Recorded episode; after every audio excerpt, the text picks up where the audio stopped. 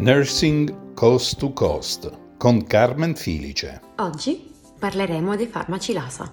Cosa sono i farmaci LASA e come facciamo a riconoscerli? Gli eventi avversi in seguito ad errori di somministrazione della terapia sono sempre più comuni. Questo spinge gli organismi sanitari nazionali e internazionali a dare priorità alla prevenzione. Questi organismi hanno stilato delle linee guida e soprattutto spingono gli operatori sanitari a fare attenzione alla somministrazione dei farmaci. Contemporaneamente si rivolgono anche alle case farmaceutiche, invitandole ad evitare di utilizzare gli stessi colori, gli stessi caratteri, lo stesso packaging per diversi farmaci, così da evitare il più possibile il rischio di confusione nella somministrazione della terapia. In questa categoria sono presenti dei farmaci che possono essere scambiati a causa della grafica delle confezioni oppure a causa del nome del farmaco stesso. Quando parliamo della somministrazione della terapia, dobbiamo ricordarci della regola delle dieci G. E tu, la conosci? Seguimi, ne parleremo. Carmen Filice con Nursing Coast to Coast vi dà appuntamento su Fly Radio tivù ogni martedì,